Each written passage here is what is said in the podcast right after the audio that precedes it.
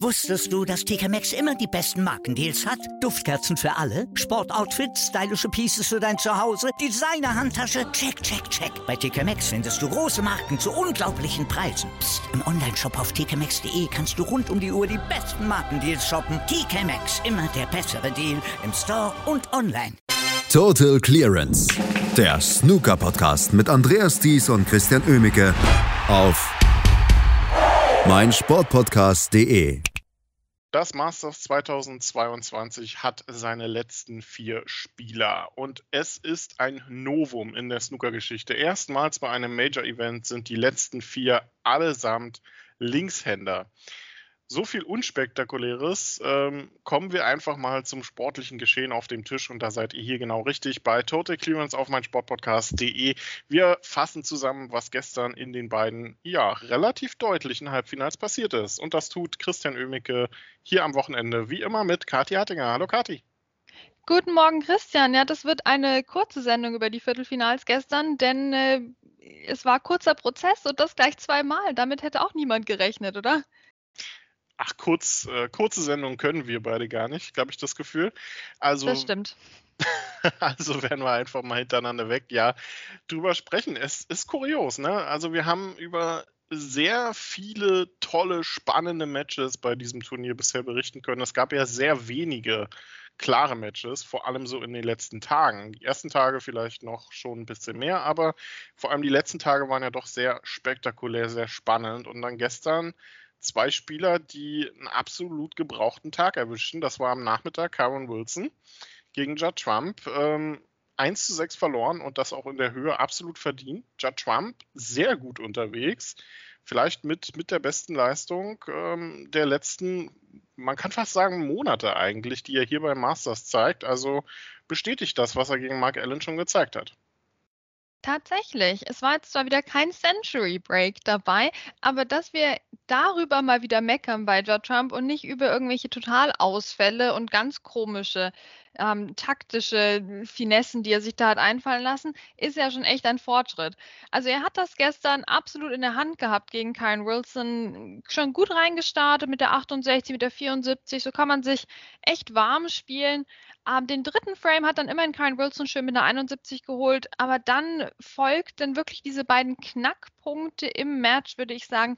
Der vierte Frame, Kyle Wilson hat einen 53er Break vorgelegt und es hat aber nicht gereicht. Judd Trump mit der 50 und holt sich den Frame zum 3 zu 1 zu dem Zeitpunkt. Also das war schon wegweisend. Und nach dem Mid-Session Interval ging es eigentlich genauso weiter, denn obwohl Kyle Wilson auch 4, äh, 45 Punkte geschafft hatte in dem Frame, war es letztlich Judd Trump, der sich mit einer 76 diesen Frame holen sollte. Und dann war das Ding eigentlich schon durch. Kam noch eine ähm, 67 von Judd Trump, auch der siebte Frame, sehr, sehr klar. Kyle Wilson hat da nur noch mal zweimal einen Einsteiger gelocht in den letzten beiden Frames des Matches und sonst kam da nichts.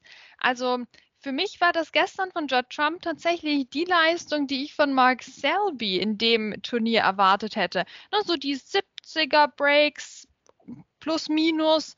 Also jetzt nicht das herausragende Century Break, aber immer solide, taktisch eindeutig überlegen, sehr cool runtergespielte Breaks, genug gemacht, um die Frames dann zu gewinnen, teilweise noch von hinten raus den Frame neu aufgerollt und sich den noch geklaut. Also das war eine sehr überzeugende Leistung von Judd Trump in allen Dimensionen, weniger natürlich von Kyle Wilson.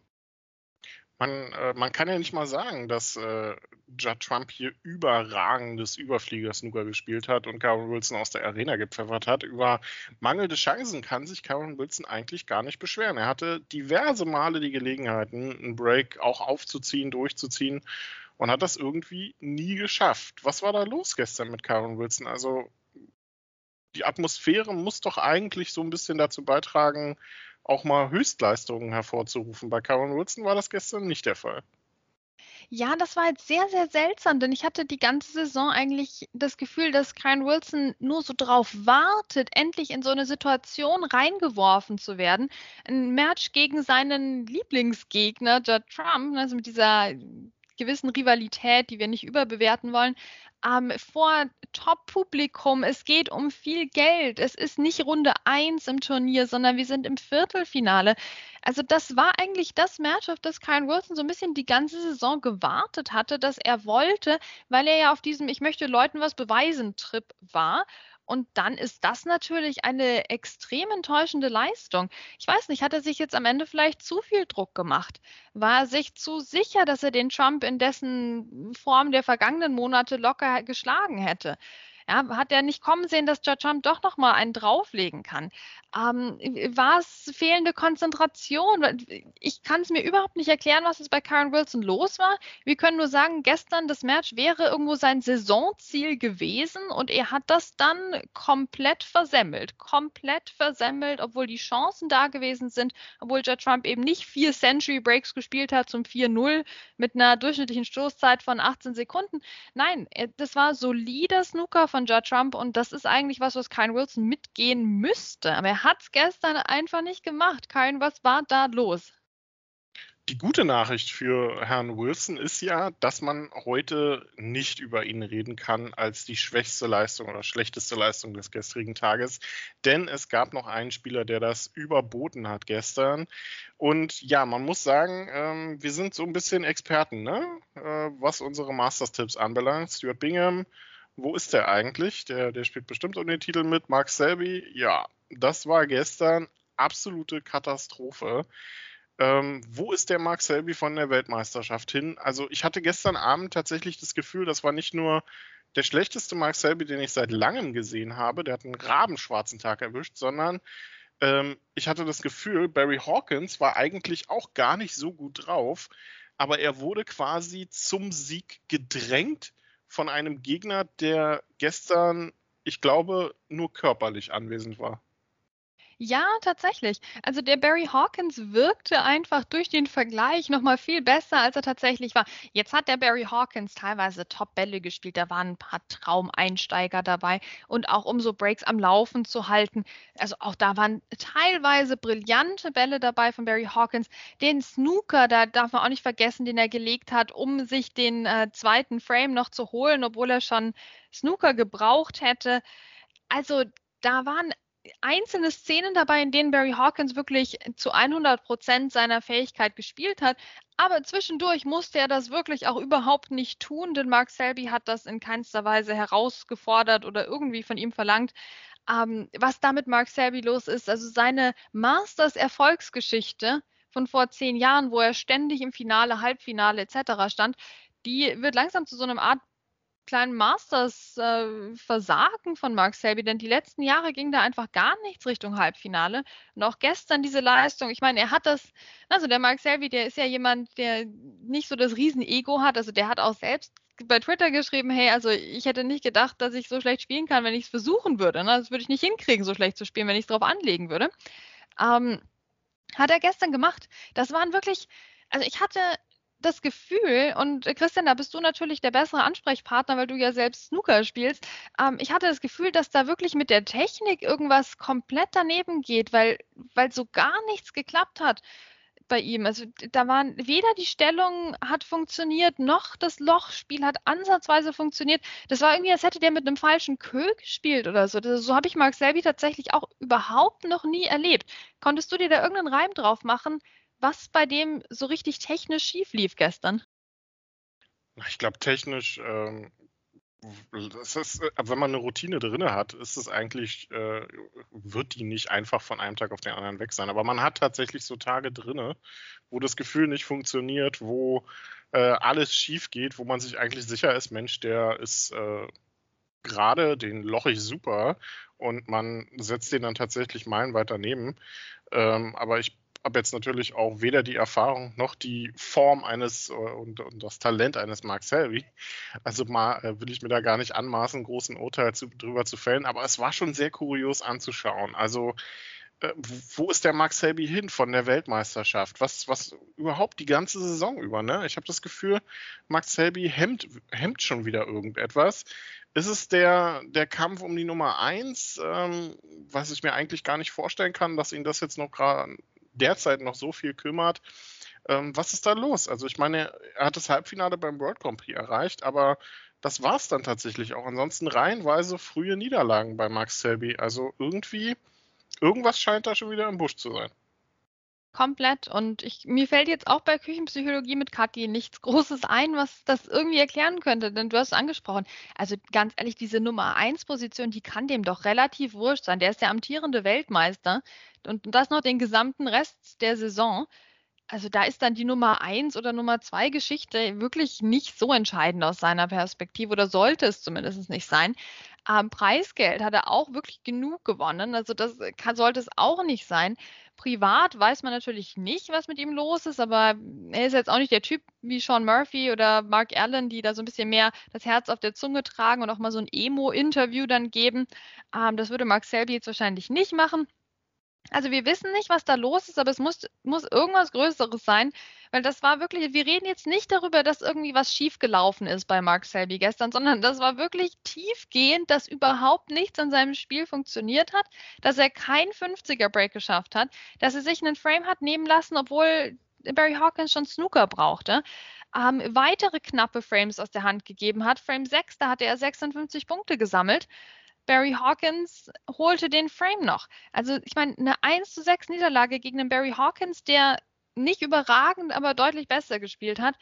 Das sollte dem Mark Selby zu, zu denken geben. Aber was jetzt da genau im Busch ist, ja, wir haben jetzt über, wir haben über die Technik, über die emotionale Seite gesprochen.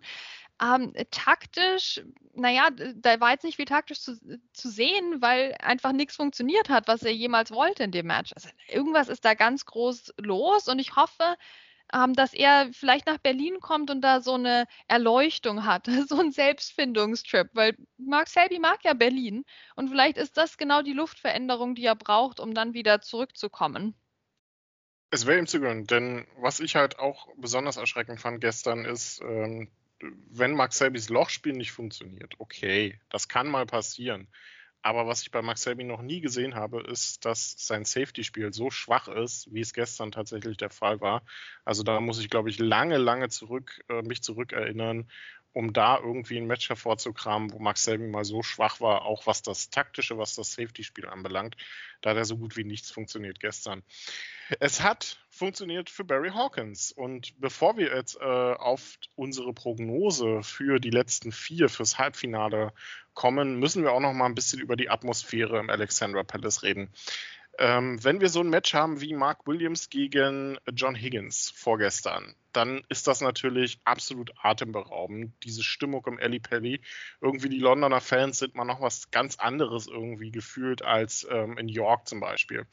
Ähm, wir kennen das ja inzwischen seit Jahren. Ich glaube, in diesem Jahr fällt es besonders auf, weil letztes Jahr eben das Masters in Milton Keynes so etwas, naja, nennen wir es mal mit äh, Mikrowellenakustik abgeliefert wurde.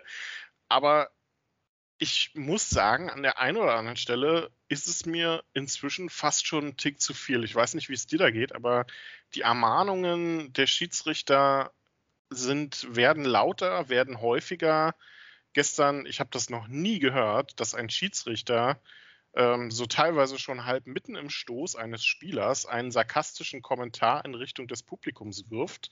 Das war gestern Jan Verhaas, der ein Max Selby-Fan sagte, ja, ja, wir wissen, du liebst ihn. Äh, Max Selby war schon halb im Stoß, äh, als Jan Verhaas das gesagt hat, habe ich noch nie erlebt, gerade nicht bei Jan Verhaas. Ich finde, es ist ein schmaler Grad, auf dem das Masters-Publikum wandert. Wie geht's dir da? Ja, das ist ein sehr interessanter Punkt. Ich finde auch, das ist ähm, äh, teilweise ein bisschen entglitten. Also wir haben, finde ich, das Beste und das Schlechteste vom Masters-Publikum diese Woche schon gesehen, in meiner persönlichen Sicht jetzt. Also wir haben natürlich das Beste gesehen bei dieser Atmosphäre von John Higgins gegen Mark Williams mit den Standing Ovations, ähm, mit, mit dem Anfeuern und die beiden, die das auch so genossen haben. Also das muss ich sagen, ist schon was Einmaliges, auch beim Masters-Publikum. Da hat es sich von seiner besten Seite gezeigt. Jetzt gestern, also ich finde auch, das kann, da kann doch einmal jemand was reinrufen, finde ich voll in Ordnung, ist ja auch lustig. Das Problem ist nur, wir sind irgendwie als Gesellschaft, also globale Gesellschaft ist jetzt ne, in, in England, ähm, irgendwo gefühlt an dem Punkt, wo wir alles immer so ein bisschen übertreiben. Ne? Also anstatt dass jetzt einmal da jemand reinruft, I love Mark Selby, ne, muss das gleich fünfmal passieren im Verlauf des Matches. Matches. Und das ist halt dann halt auch nicht mehr ganz so lustig. Um, ähm, und ich glaube, das ist mehr so eine Metapher für das gesamte globale Geschehen im Moment, was eigentlich ganz spannend ist, aber natürlich nicht die Kernkompetenz dieses Podcasts hier. Also kann ich nur sagen, ich bin bei dir, dass es teilweise zu viel ist. Teilweise habe ich auch das Gefühl, dass die Schiedsrichter innen das nicht mehr so hundertprozentig auch im Griff hatten, gerade in den ersten Tagen des Turniers ähm, wo dann das eher so ein bisschen, ja, nicht autoritär rüberkam, was die da ins Publikum gerufen haben, sondern äh, tatsächlich so ein bisschen passiv-aggressiv, okay, ich hab, ich weiß, es bringt eh nichts, ich habe ja eigentlich nichts zu melden. Und das ist eigentlich nicht die Aura, die ich gerne sehen möchte von den SchiedsrichterInnen. Also ich war tatsächlich am Anfang der Woche extrem enttäuscht von den Schiedsrichterleistungen, um jetzt hier nochmal überzuleiten. Denn äh, Kernaufgabe der SchiedsrichterInnen ist es nun mal eben auch, das, das Publikum zur Ruhe zu rufen. Auch wenn wir da vielleicht, wenn das so weitergeht, mal ein anderes Konzept brauchen und noch mehr Stewards, die auch selbstständig Leute rauf, rauswerfen und noch mehr Gespür haben für Snooker. Also wir haben ja einige Snooker-Schiedsrichter, die ja auch im, im Security-Bereich da schon gearbeitet haben bei Turnieren. Und ich glaube, das wäre tatsächlich ein Gewinn, wenn wir mehr Snooker-ExpertInnen als, als Security-Leute da hätten, die dann auch aktiv einfach Leute rauswerfen oder selbst ermahnen können. Aber jetzt ist mal jetzt ein ganz großer, ganz großer Umweg. Zurück zu den Schiedsrichtern, die wir beim Masters eben haben. Ich war sehr enttäuscht am Anfang. Also insgesamt von der Leistung her, ich finde das Masters gerade mit dem Publikum, da sollte man nicht den Paul Collier zu Hause lassen, da sollte man nicht den Brandon Moore zu Hause lassen ähm, finde ich, gehört da einfach nicht, nicht unbedingt hin, jetzt nicht die aller Top-Schiedsrichter innen reinzustellen. Also wir hatten Anfang der Woche äh, Desislava Bushilova, die weiß teilweise 30 Zentimeter falsch zurückgelegt hatte. Also das waren ja riesen Umbauarbeiten, die dann nötig wurden.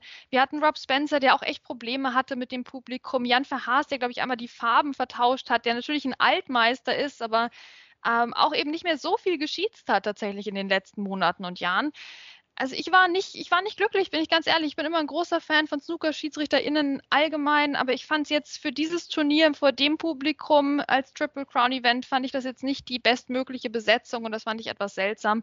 Ähm, ich weiß nicht, wie es dir da geht, Christian, aber sie haben sich gesteigert. Ich fand äh, Desislava fand ich super bei dem John Higgins, Mark Williams Match. Ich finde, das hat sie in beiden Strecken super gemacht. Ähm, und, und gestern, ja, Jan, bisschen, bisschen fraglich, aber natürlich an sich die Autorität im Snooker. Also es wurde besser im Verlauf der Woche, aber am Anfang dachte ich mir echt, nee, das ist nicht das, was wir unbedingt zeigen sollten von unseren Snooker-SchiedsrichterInnen. Ja, gerade fürs Masters sollte man da schon dann doch äh, irgendwie gucken, wen man da an den Tisch packt. Aber ja, die Atmosphäre, um nochmal auch darauf zurückzukommen, Judd Trump natürlich hat es ja auch sichtlich genossen. Ne? Sein Urschrei nach dem, äh, nach dem Match hat natürlich Meme-Potenzial. Ähm, äh, hey Baby oder was er da gesagt hat, äh, oder irgendwas in die Richtung. Es ist ähm, für Spieler wie ihn natürlich nochmal besonders dann auch vor so einem Publikum zu spielen, wenn es läuft.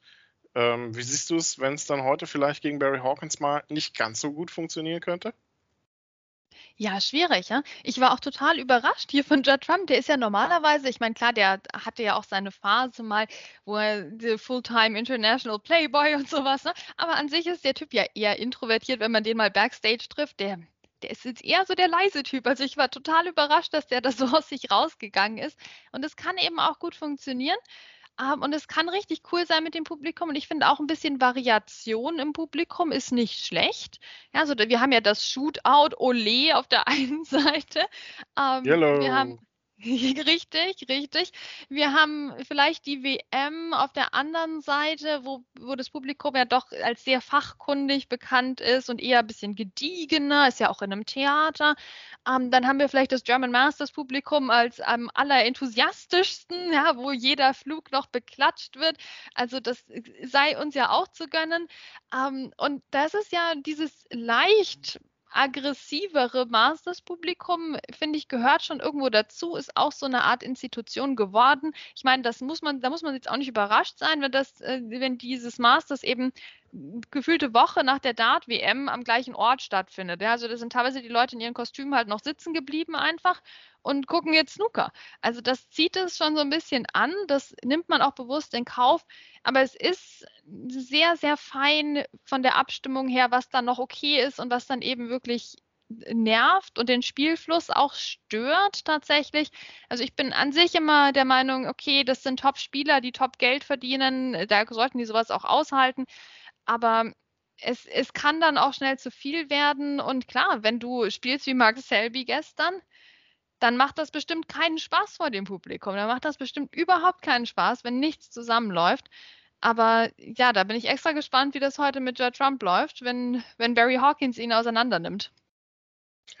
wenn es dann tut, ne? Und wie prognostiziert, wir sind jetzt hier schon wieder, keine Ahnung, bei 18, 19 Minuten, die wir für äh, euch äh, ausgiebig das Masters bequatschen. Dann lass uns doch auch noch mal kurz übers Sportliche sprechen heute. Mark Williams gegen Neil Robertson am Nachmittag, am Abend Judd Trump gegen Barry Hawkins. Tolles Line-up, ähm, vielleicht auch ein bisschen überraschendes Line-up, wenn man jetzt mal vielleicht so Robertson Trump ein Stück weit ausklammert. Aber es ist schon äh, ein richtig gutes Format auch für dieses Turnier ähm, oder gutes Line-up für dieses Turnier. Aber eine Prognose wage ich jetzt eigentlich, und das sage ich jetzt nicht nur, weil unsere erste Prognose zum Masters ja schon so schief gegangen ist, ähm, aber so richtig was prognostizieren kann man bei den vier eigentlich nicht. Nee, das ist auch viel zu schön, um jetzt das eigentlich kaputt zu prognostizieren. Ich muss sagen, ich muss mich kurz bei Neil Robertson entschuldigen, weil der ist ja noch mein Finaltipp. Den habe ich ja noch im Rennen. Und äh, das ja, ist nicht unbedingt ein gutes Zeichen für ihn heute gegen Mark Williams. Also ich glaube, das wird ein sehr munteres Match. Jetzt hat Mark Williams natürlich den absoluten Adrenalinkick jemals erfahren, als er gegen John Higgins im Entscheidungsframe vor diesem Publikum, da eben vor dem bestmöglichen Publikum, mit, der besten, mit dem bestmöglichen Break gewonnen hat das kann dann auch schnell wieder abfallen. Ja, also das ist jetzt heute für ihn so ein bisschen das Spiel danach. Das haben wir ja öfters, dass dann es nicht mehr ganz so rund läuft. Neil Roberts natürlich seinerseits hier nicht schlecht gegen Ronnie O'Sullivan unterwegs gewesen. Also das hatten wir ja vorher ausgemacht als so eine Art vorentscheidendes Duell vielleicht schon. Also er ist auch gut aufgestellt. Das könnte wieder in den Entscheidungsframe reingehen. Und ja, Trump gegen Barry Hawkins. Ich würde sagen, derjenige von beiden, der zuerst sein Century Break Spiel findet, denn das können die beide wunderbar, der wird sich da durchsetzen. Das wäre jetzt mal meine Prognose. Und wir werden es sehen und wir werden morgen drüber sprechen, über die beiden Finalisten und wie es dazu kam in zwei hoffentlich tollen Halbfinals mit vier Linkshändern beim Masters im Alexandra Palace von London. Mark Williams gegen Neil Robertson, Judd Trump gegen Barry Hawkins. Danke euch fürs Zuhören und viel Spaß mit den beiden Halbfinals. Wusstest du, dass TK Maxx immer die besten Markendeals hat? Duftkerzen für alle, Sportoutfits, stylische Pieces für dein Zuhause, Designer-Handtasche, check, check, check. Bei TK Maxx findest du große Marken zu unglaublichen Preisen. Psst. im Onlineshop auf tkmaxx.de kannst du rund um die Uhr die besten Markendeals shoppen. TK Maxx, immer der bessere Deal im Store und online. Was zum Teufel, du Bastard? Du bist tot, du kleiner Hundeficker. Und dieser kleine Hundeficker, das ist unser Werner. Ein ganz normaler Berliner Kleinstkrimineller, der dann aber im Knast das Ding seines Lebens dreht. Una Fantastica Risetta Perla Pizza. Er klaut seinem Zellengenossen ein Pizzarezept. Aber nicht irgendeins. Und mit dem eröffnet Werner dann die beste Pizzeria Berlins. Doch Werners Glück ist nur von kurzer Dauer. Denn es hagelt Probleme. Werners Pizzaparadies. Erstmals großes Kino- und Podcast-Format. Mit fetter Starbesetzung. Alina But, Kida Ramadan, Edin Hasanovic, Oliver Koritke, Ralf Richter, Ben Becker, Winfried Glatzeder, Anna Schmidt und viele mehr. Abonniert die Scheiße. Jetzt macht schon, mach! Total Clearance. Der Snooker-Podcast mit Andreas Thies und Christian Ömicke auf meinsportpodcast.de.